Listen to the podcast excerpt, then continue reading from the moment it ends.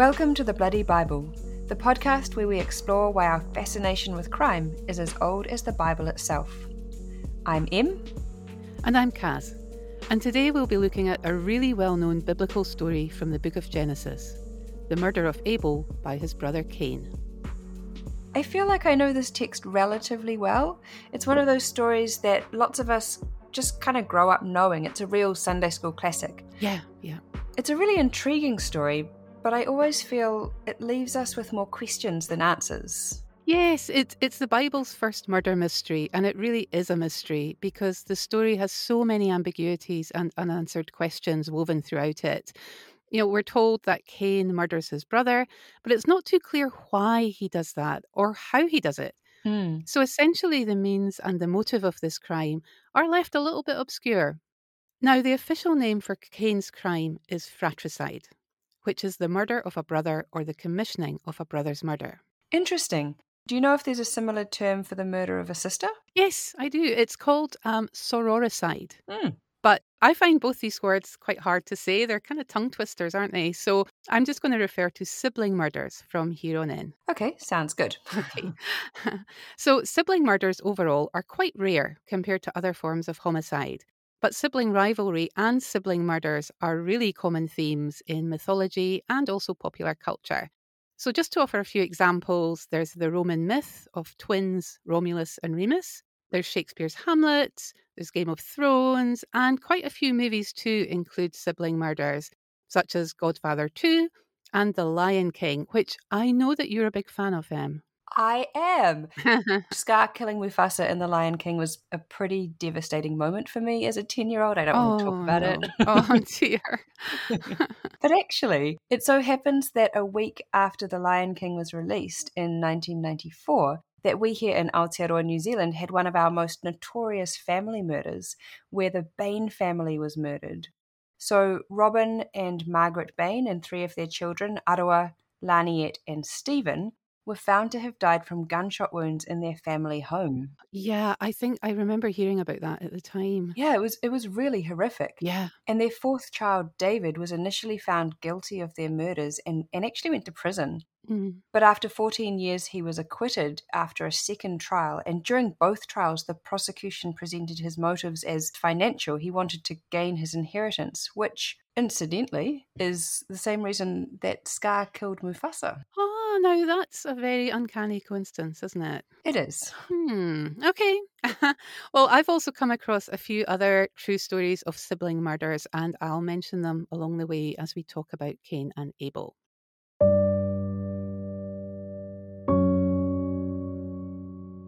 So let's take a deep dive into Genesis 4 to see if we can unravel some of its mysteries. Cain and Abel are the sons of Adam and Eve, born after God kicks Adam and Eve out of the Garden of Eden when they ate the forbidden fruit.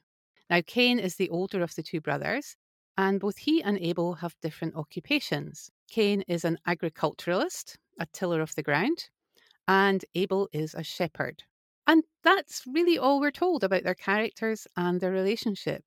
So we don't have much to go on when we start trying to work out how and why things ended in murder. Yeah, the text is really sparse on all those details, isn't it? Yeah, yeah, you get very, very little. Now, near the start of their story, there's a defining moment that really shapes how things progress. So let me read it out. In the course of time, Cain brought to the Lord an offering of the fruit of the ground, and Abel, for his part, bought the firstlings of his flock, their fat portions. And the Lord had regard for Abel and his offering, but for Cain and his offering he had no regard. So God likes Abel's offering, and he likes Abel, but he's not so keen on Cain or his offering. And this raises a big question. Why? Why did God seem to favour one brother over the other here? It just feels really important that we know this information because surely it would help us understand Cain's reaction. So I, I'm I'm not sure what's happening. What do you think? Why do you think God favours Abel here, Em? Yeah, I mean, this is such a crucial piece of the puzzle, and the biblical text is infuriatingly silent on this question. Mm, yeah. Maybe God just doesn't like fruit? Maybe that's it. Maybe maybe God was in the mood for a juicy leg of lamb for dinner, and he looked at these bruised apples Cain had brought along and just felt very let down. I don't know. But um, Other explanations could be that Cain did something before or during the offering that displeased God. Or maybe he made his offering grudgingly while Abel offered his with a more generous heart. Or perhaps Cain's offering was substandard in some way and, and not as good as Abel's. Um, we're told Abel offered God, and this is a quote, the firstling of his flock and also their fat portions, which does sound like the best bits. Yeah. But Cain offered the fruit of the ground, which to me sounds like windfall rather than, say, the pick of the crop. Yeah, yeah. I mean, I guess ultimately all we can do is speculate on the reasons for this because the text certainly isn't going to give us any answers, right? No. But maybe the reason just isn't that important. I mean, God makes a choice and decides which offering is preferred on the day. Maybe the more important issue is how Cain chooses to respond to the decision. Yeah, yeah, you might be right. So let's read on and see what Cain does next. So, verse 5 ends with the news that because God didn't like his offering, Cain was very angry and his face fell. Now, unlike modern crime stories, where we often get a good insight into the inner workings and motives of a killer, the reasons for Cain's anger isn't clear. We're not sure if he's angry with God or with Abel or with both of them. And so, again, we have to fill in the gaps. So, what do you think might be going on in Cain's mind here? Um, yeah, I wonder if what we're seeing here could be part of a more long standing pattern of the brothers' relationship. hmm. This is just an idea, but what if Abel is always being favored by God or by their parents? What if Cain is sick and tired of always being second best and of Abel always being seen as the golden boy in his parents' eyes and in God's eyes? Yeah. I mean, I could see that being a really strong motive for Cain's anger. It, it actually reminds me of a real life murder case that happened back in 1985. And coincidentally, this murder also happened on a farm. So we've got an agricultural connection with Cain and Abel. Um, have you heard of Jeremy Bamber and what's often referred to as the White House farm murders? So I was very young in 1985 and hadn't developed an interest in all things murder mystery at this point in my life. I forget that you're so much younger than me. Em. I actually I haven't heard of the White House um, farm murders, so tell me about it. So it's actually a bit like the English equivalent of the Bain family murders. Although, unlike David Bain, Jeremy Bamber remains in prison today. He's serving a full life sentence for the murder of his parents, Neville and June Bamber, his sister, Sheila Caffell, and Sheila's six year old twin sons, Daniel and Nicholas. Oh, that's awful. That's so sad. Yeah, it's a really tragic story. The murders took place at Jeremy's parents' home, White House Farm, in Essex, England. And the scene at the farmhouse initially looked as though Sheila had shot and killed her children and her parents and then taken her own life. But after the police investigated, Jeremy Bamber was charged and convicted of their murders, although he's always maintained his innocence, even to this day. Wow, yeah, I can really see the similarities between those murders and, and the Bain family murders. Yeah, yeah. Really, really tragic. Mm. So, if Jeremy did kill his family, what was the motive? Well, the motive the prosecution put forward was greed. Jeremy's parents were wealthy, and after they died, he inherited everything. Hmm. Now, apparently, Jeremy didn't get on that well with his parents. He resented having to work on their farm for what he considered to be pretty low wages. So the argument was that he killed them to get his inheritance. Which is another similarity to the Bain family murders, where the prosecution argued that David killed his family for his inheritance as well. Yeah, that's right. Yeah. Another interesting part of the story is that apparently his parents had bought his sister a flat in London a few years prior to their murder. Sheila suffered from quite a severe mental illness, so her parents were trying really hard to support her as best they could.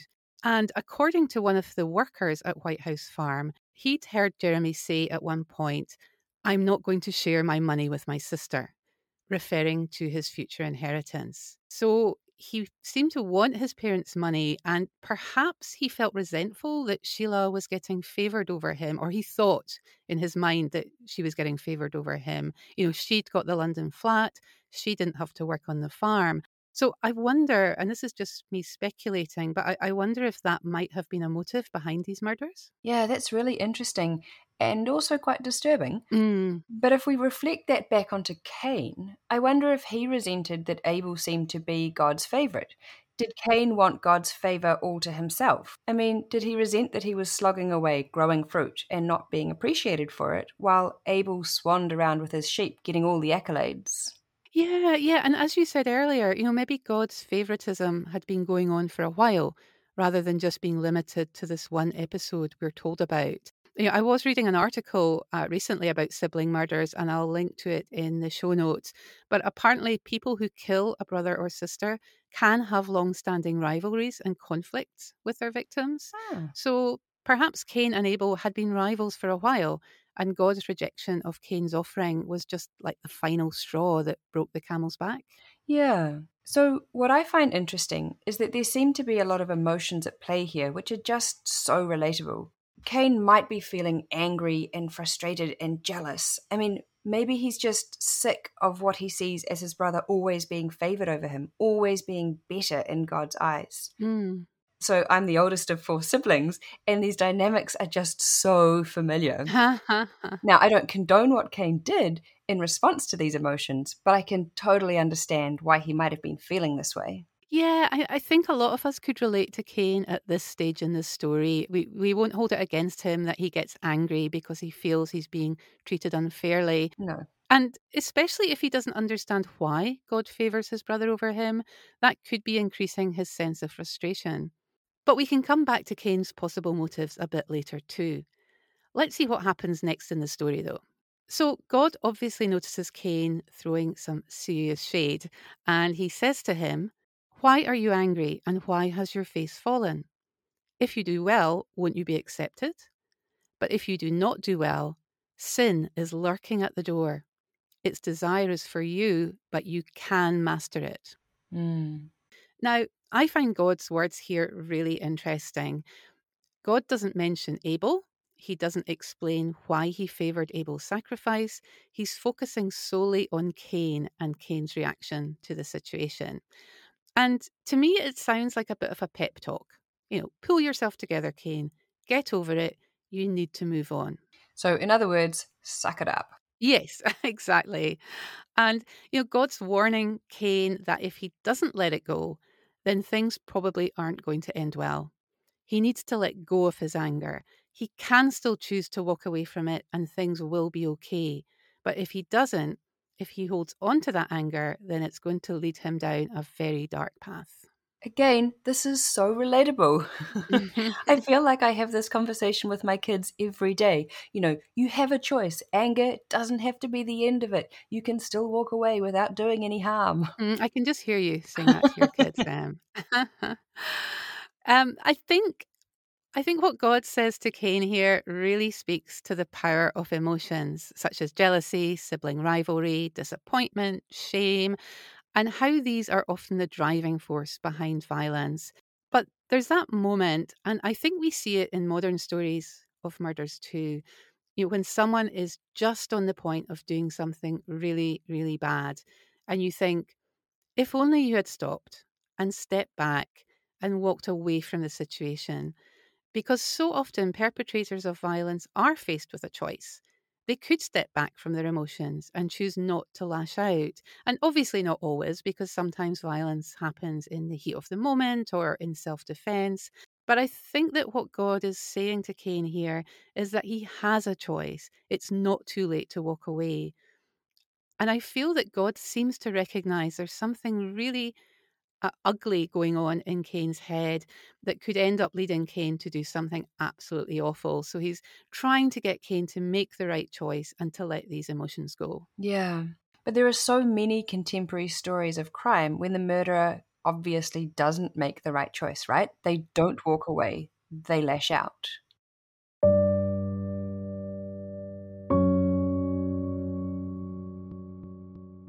This Cain and Abel story actually made me think about another contemporary case. Have you heard of Amy Bishop? Yes. Now, her name is familiar, but remind me of what she did. Yeah, so in February 2010, Amy Bishop was working as a biology professor at the University of Alabama. The previous year, she'd been denied tenure, so this was going to be her final semester at the university. They were, they were letting her go. During a faculty meeting, she took out a gun and shot six of her colleagues. Gosh. She killed three of them, Gopi Podila, Maria Ragland Davis, and Adriel Johnson. And she also wounded three others Luis Rogelio Cruz-Vera, Joseph Leahy, and Stephanie Monticciolo.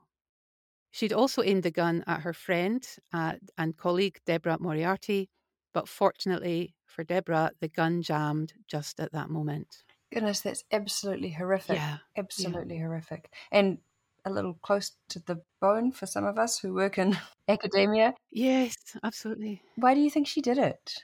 Well, Amy had taken her failure to get tenure really personally. She was very angry and upset about it. And, and so that's what's believed to have led her to do this shooting spree at the faculty meeting. So, do you think she just kind of snapped? I'm not sure, but if we look back through Amy's life, there's a bit of a pattern of her responding with violence whenever she feels she's been badly treated or disrespected by others. So, for example, um, eight years previously in 2002, she went with her family to a local restaurant and asked the staff for a booster seat for one of her children. The staff member told her that the last booster seat had just been given to another customer. So Amy had a meltdown. She walked over to the woman, the, the customer who had the booster seat, screamed and swore at her, and actually punched her in the head. Oh, wow. And yeah, and, and one of the things that she apparently kept screaming at this woman was, I'm Professor Amy Bishop. Oh, goodness that really sounds like she has a completely overblown sense of her own entitlement, doesn't it? Yeah, yeah. It's like, do, don't you know who I am? Yeah. It, it's it's very bizarre, but that's not all Em, because in 1986, when Amy was 21 years old, she actually shot and killed her 18 year old brother, Seth. What? Yes. Okay. And and actually, this is just an aside, but Seth is the name of Cain's younger brother who was born after Abel's death. Hey, that's quite a spooky coincidence, right? That that is a very spooky coincidence. It hadn't occurred to me before. But yeah, anyway, Amy wasn't charged at the time for Seth's murder. She shot him with her father's gun, but claimed it was an accident, and the police didn't pursue it further for, for various reasons. But there have been suspicions raised throughout the years that it could have been deliberate. Do we know if she had any motive to kill him? Not not for certain, no. I mean some people have speculated that Amy was jealous of Seth because he was really smart, he was popular, he made friends easily, and he was a very talented musician. Now, Amy was really intelligent and talented too, but she wasn't quite as popular or as well liked as Seth. So some people think that maybe she felt her younger brother was taking the limelight from her, or perhaps she resented the fact that he seemed to be the family favourite. Mm, that reminds me of what we've already talked about with Cain and Abel, the older sibling resenting that they're not the favoured one. Yeah, yeah, absolutely. But you know, looking at her sort of history of, of violence, I did have another idea about why Amy might have killed her brother other than sibling rivalry. And this is just me speculating here. But if you look at all of Amy's acts of violence, there seems to be a bit of a pattern emerging. The people she harms aren't necessarily the ones who have disrespected her or, or done her wrong. The woman she attacked in the restaurant was just a customer. She, you know, she hadn't deliberately deprived Amy of the last booster seat. And the people Amy shot at the University of Alabama weren't all responsible for her not getting tenure. Mm. Now, if you think about Seth, apparently Amy had had a family argument earlier on the day she shot him, but the argument was wasn't with Seth, it was with her father. So could it be the case that whenever she felt slighted or unjustly treated, she lashed out at whoever happened to be around her? Or did she look for a sort of easier target? Yeah. Rather than attacking all the restaurant staff or all the university tenure committee or her father, did she pick on someone else, someone less intimidating perhaps or imp- less imposing? Did she choose them to take her anger out on? I mean, I don't know. And as I say, I'm just speculating here, but it's interesting that she doesn't always direct her rage at the people who have caused her to feel that rage. That's such an interesting theory and actually works with the information we have about that case. Mm. So, do you think that Cain might have done something similar? The person he's really angry with, the person he feels slighted by, could be God, because God rejected him and his offering. Mm. But Cain doesn't feel like he can attack God, so he takes out his humiliated fury on a far more accessible victim, his younger brother Abel. Yeah, it's it's one way of looking at things to be sure, and, and one way to understand what Cain's motives might have been. And the other thing about the Amy Bishop story that reminds me of Cain was that Amy Bishop's father in law was quoted as saying that when Amy got angry with someone, she looked as though she had, in his words, the devil in her eyes. And it made me think of Cain's face falling. Yeah. And God noticing something really bad going on in his mind. Yeah, because God warns Cain that sin is, quote, lurking at the door. Imagery is so evocative. It's as though sin is a dangerous creature who's creeping closer and closer to Cain, kind of planting the seeds of violence in his mind. Yeah. And maybe God sees that process going on in Cain's face, so he warns him not to let it keep going any further. Yeah, it's like he sees something in his eyes. But despite God's warning, does Cain listen? He does not. No, he doesn't. In verse 8, we read Cain spoke to his brother Abel, and when they were in the field, Cain rose up against his brother Abel and killed him. Now, what's interesting about this verse is that it mentions twice that Abel is Cain's brother.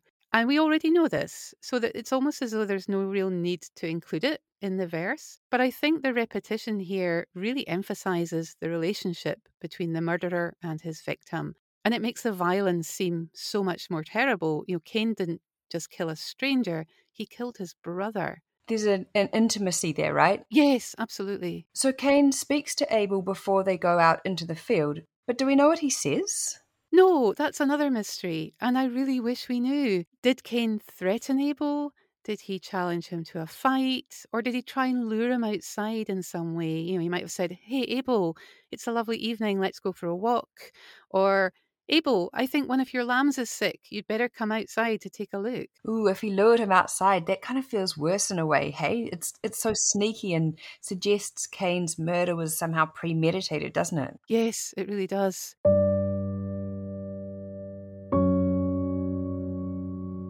So Cain kills his brother, but another mystery about this story is that we don't know how he killed him, although we soon learn, unfortunately, that it was bloody. We don't know for sure it was a premeditated murder. We don't know if the brothers argued first or started fighting and things got out of hand. Although I did read that a lot of sibling murders take place during the course of an argument. Hmm. But here in Genesis 4, none of that is made clear. Yeah, it's it is so frustrating. I, I need to know the details. I need to know what, what was going on between the brothers before the murder took place. Did Abel suspect Cain was up to something? Did he realize his brother was so angry? Did he try to defend himself against Cain's attack? Or did Cain take him by surprise? It's so hard to investigate this crime without knowing these crucial facts. Yeah, I know. Come on, we need the details. so so let's read on. Let's see what happens next. God quickly finds out about the murder, and he starts off by asking Cain, Where is your brother Abel? And Cain responded, I do not know. Am I my brother's keeper? So I see two interesting things going on here. First of all, and this is just a technical note, what did Cain do with Abel's body? Yeah. Because it's it just I just want to know. It sound it feels important to me. Did he leave it in the field? Did he bury it? We're just not told. The other thing that really interests me is about Cain's famous question Am I my brother's keeper? Is that a rhetorical question? Or does he really not know? Does he really not understand that he has a duty of care to his brother? Is he asking God, Oh, w- was I meant to look after my brother? Yeah, I'm not sure. I mean, before he asks the question, he lies, doesn't he? Mm, that's true. God asks, Where is your brother? And Cain says, I don't know. But he clearly does. Mm. So it makes me think that he's being a bit shady here, trying to play the innocent. Yeah, I, I, I agree. I think that's a good point. But I did have another idea. Maybe Cain is saying to God, I'm not my brother's keeper. You know, in other words, he's saying something like, You're his keeper, God. Why didn't you protect him? Why did you let me kill him? Huh, okay, that's really interesting, and I hadn't mm. thought of it like that. But however you interpret Cain's words here, they just sound so cold and indifferent. Yeah, yeah, they really, really do. But God is not taken in for a second, and he says to Cain, What have you done? Listen, your brother's blood is crying out to me from the ground. So, God solved this murder case in record time. God is the first private detective and he's very, very good at his job. I always find this verse so evocative and gothic. The way that Abel's blood has a voice that can kind of cry out from the ground, even though Abel himself is dead and, and clearly has no voice of his own. But the blood is crying out to God in particular, as though it's demanding justice for Abel. Yeah, I agree with you. It's, it is a really gothic image. And an interesting little fact I discovered is the Hebrew word for crying that appears in this text is often used to depict the cry of innocent victims and the oppressed. Ah, interesting. I did not know that. Yeah, it, I mean, it reminded me in a strange way of these crime fiction and true crime stories about how important forensics is um, in the search to find justice for victims. Um, we see that a lot in TV forensic dramas such as CSI and Bones and Silent Witness. They all portray how victims' bodies and their blood and their bones can still testify to the violence that's been done to them and also point a finger at the person who's ended their life. Yeah, that's that's really true. I'm also fascinated by the connection that we see in Genesis 4 between violence to humanity and violence to the land this is something I think we find throughout the biblical text that, that human violence impacts, tangibly impacts the land. And Cain, we know, has this intimate relationship to the land. He's a farmer. But through this murder, it's as though he's disconnected from the land. It's almost as if the land turns against him. And I think God confirms this in the next two verses when he says to Cain, and I'm quoting here, and now you are cursed from the ground, which has opened its mouth to receive your brother's blood from your hand.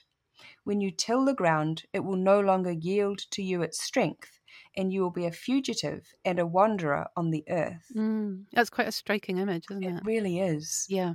And there's a quote from biblical scholar Mari Jørstad who says, and I'm using her words here the ground swallows Abel's life, and by doing so, lends voice to Abel. It's as if Abel and the ground have become one being. The ground opens its mouth and takes Abel's blood, and Abel, in response, uses the mouth of the ground to cry out to God. Mm, that's really interesting. It, it's almost as though our behavior impacts the earth, and so it holds us to account. Yes. The earth is involved in the whole justice process. Totally. And we could argue that Cain's punishment is really apt because he misused the land to kill his brother, so it's going to turn its back on him entirely. Now, do you think this punishment is just, um, or do you think that God is being too lenient here? Ah, Caz, I'm so bad with these questions. I find it really hard to judge when I feel like we don't know the whole story. Mm. But I do think the story is an interesting reflection of the way that the consequences of criminal behavior kind of ripple out and have a lasting impact beyond that fateful encounter between the victim and the perpetrator. Mm. But certainly the text tells us that Cain feels his punishment is too harsh and that he's been treated unfairly. Yes, yeah, he's not too happy. And this is what he says to God My punishment is greater than I can bear. Today you have driven me away from the soil and I shall be hidden from your face. I shall be a fugitive and a wanderer on the earth, and anyone who meets me may kill me. Now, I read these words as Cain doing a bit of a poor me act here rather than showing any remorse for what he's done. It's very much about me, me, me. Mm. He seems to be lamenting his exile, his loss of his relationship to the land, and the fact that he'll be distanced from God and might end up in danger himself. There's nothing to make me think that he feels bad about what he did to Abel. His words just come across as very self centered and selfish. But I don't know what you think. Yeah, yeah, he's really centering himself here, isn't he? His fear of being killed is also somewhat ironic. I mean, for me, that phrase shows Cain's complete lack of empathy. He can't seem to comprehend that his current fear of being killed is probably the exact same fear that Abel experienced in his final moments and and yet this heightened awareness of his own vulnerability doesn't seem to elicit any sense of remorse or regret from Cain. He's, as you say, he's very much focused on his own loss and suffering. Yeah, I agree. Yeah. So God's response to Cain's objections is quite interesting. And this is what God says Not so. Whoever kills Cain will suffer a sevenfold vengeance. And so the Lord put a mark on Cain so that no one who came upon him would kill him. Then Cain went away from the presence of the Lord and settled in the land of Nod, which literally means the land of wandering, east of Eden. So I often wonder why God decides to offer Cain some form of protection. Does he want to give Cain the chance of redemption? Or does God want Cain to serve as a living warning to others about the terrible repercussions of committing violence? And I'm also baffled by what this mark was that God put on Cain. Do you have any idea about that, Caz? I've always been so frustrated that the text doesn't actually explain what that is in any depth. Yeah, it's it's yet another mystery that's left ambiguous in this story. I don't have an answer. I don't know the answer, but I do know that the Hebrew word, which is ot, literally means sign. Hmm. So, some suggestions, and many of these are from early rabbinic Jewish interpreters, include uh, this, the mark might be a skin condition or a horn on his head. Hmm. And this is my favorite interpretation the mark was a dog that God gave Cain to protect him, which I like. I like that idea. Yeah, that's beautiful. Cain could learn a lot, I think, from from a dog. Yeah. sort of patience and empathy and care and compassion. But whatever this mark was, it needed to be visible and to offer Cain protection from anyone planning to kill him. What particularly interests me here is the idea that God protects Cain in an attempt to stop his violence from spiraling out of control. Mm. Maybe God wants to offer Cain a way out or the chance to make different choices in the future. I have a friend who works with perpetrators of violent crime, and he talks about the cycle of violence metaphorically as a dance where all the steps are known off by heart. There's the action and then the violent reaction, performed over and over again and continuing the spiral without end. And he says one way out is to offer a new or different step in that dance which breaks that well worn and violent routine. And this new step offers a new way to engage or a new way to be in that dance. So maybe God's offering a new step here. I hadn't really actually thought about it in those terms before now, but but maybe. Oh, I, I, I really love that idea. I love that metaphor of dance steps and that thought of God teaching Cain new dance steps feels more like an attempt at rehabilitation rather than just a punishment. Yeah. It, it's offering a way to prevent future violence, not not just to punish Cain for what he's done. But unfortunately, if that's what God had in mind, it doesn't work. Mm. Because if we read to the end of chapter four, it doesn't look as though Cain's learned any new dance steps. Instead, it seems he's taught his descendants his old dance of sort of violence and action and violent reaction. Yeah. In verses 23 to 24, we read about Lamech, who is Cain's, I think it's his great, great, great grandson. Lots of greats. Lots of greats. and Lamech is speaking to his wife, and he tells her, or sort of boasts to her, I have killed a man for wounding me, a young man for striking me. If Cain is avenged sevenfold, truly Lamech seventy sevenfold. So Lamech seems to be reenacting Cain's desire for vengeance, but to an even greater extent, and his violence is worse in a way. And it makes me think of the initial act of Abel's murder. It's almost being like a pebble thrown into a pond. It, it makes ripples that cross so many generations. And the story seems to be telling us that violence begets violence. It snowballs, it gets more brutal, it gets less justifiable, and it impacts both families and entire communities. The dance remains unchanged, as it were.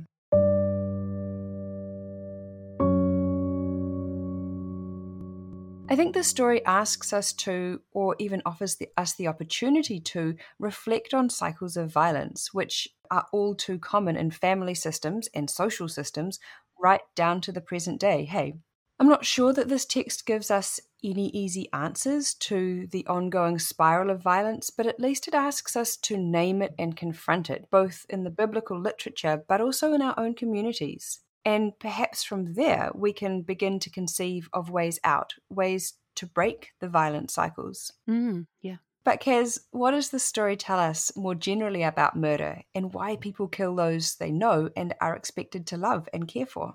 I think stories like this drive home just how powerful our human emotions are.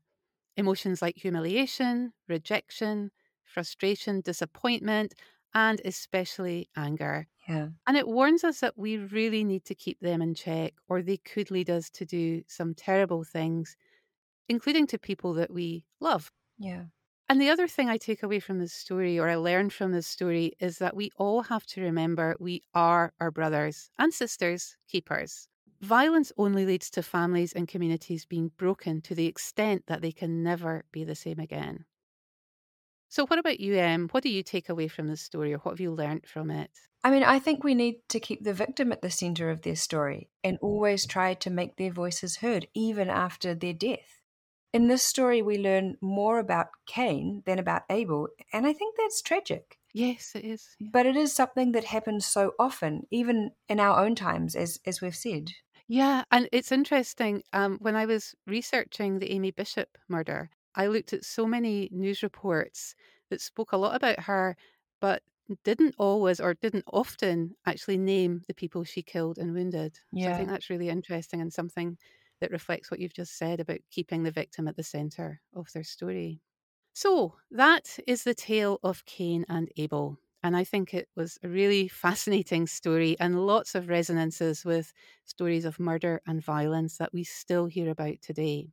But before we go, shall we share with the listeners what we are reading and listening to at the moment? Okay. Well, I want to return to the Bain family murders, which we've briefly mentioned already, but I want to recommend a podcast called Black Hands, which explores the case from start to finish and examines the evidence, uh, the mysteries, the motives, and asks who committed this crime.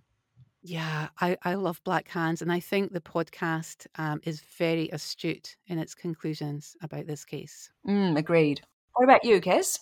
Well, I've been listening to one of my very favourite true crime podcasts, and it is called Generation Why, hosted by the fabulous Justin and Aaron. And it's actually one of the first true crime podcasts I ever listened to. So I'm blaming them for why I became obsessed with true crime. But they they've recently done an episode on the Amy Bishop case, and they've also covered the Bain family murders too. So you'll definitely need to check that out. They they do a fabulous job of both. I think every every one of their podcast episodes is really really great. And I'll put a link to some of their episodes in our show notes and recommend that you have a listen. Well, thank you for listening to this episode of The Bloody Bible. You'll find our show notes on the website along with the links to our social media accounts. But until next time, see you later. See you. Bye.